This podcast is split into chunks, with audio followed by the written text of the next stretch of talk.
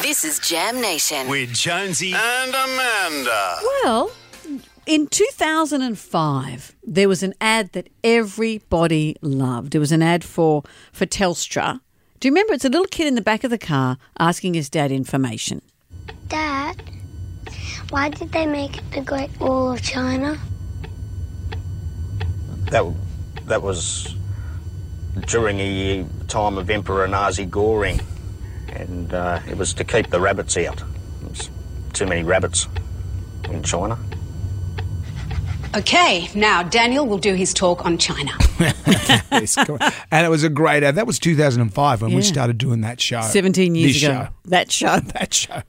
The, the, the, act, the little kid who played that cute little Dan. Yeah. So was- how old would have he been in that? You reckon? I don't know, but Nine? his, his name was Brandon Fraser 17 years ago. How old- We can't do maths, you know that.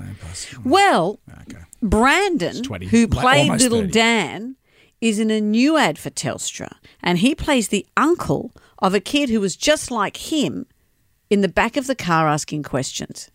Uncle Dan, why did they make the Great Wall of China? I was told once that it was to keep the rabbits out.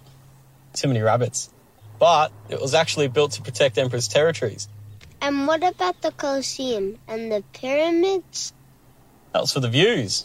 It was known as the uh, Great Pyramid Scheme. And so, but it, that's- in the that's way a this sequel. ad goes, is that the the nephew, armed with an iPad, is able to research that information himself. Right. Okay. And then he. Yeah. And that's good. I think that's good. So it's a sequel. It's It's, a so sequel. I cute. like the sequel ad. It's so cute. Yeah. We should do it with other kids. Well, from that other has ads. happened. Do you remember? You remember this kid, the Lubmobile kid? That's 13, 30, 32. Remember him? Yeah. He went on to become. Hello, Frank Walker from National Tiles. That's all. He's doing very well for himself. I'll look out for it.